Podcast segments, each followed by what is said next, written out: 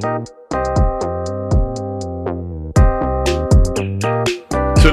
in Nerd History.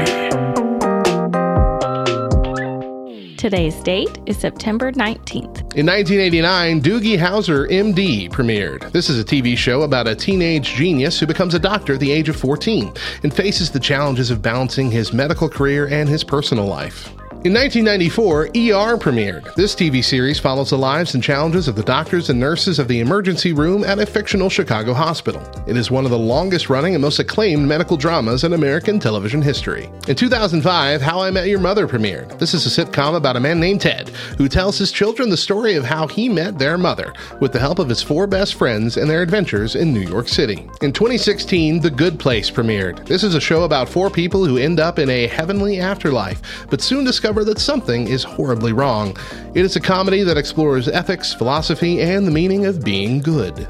Find out more nerdy facts about today's entries at lovethynerd.com slash nerdhistory.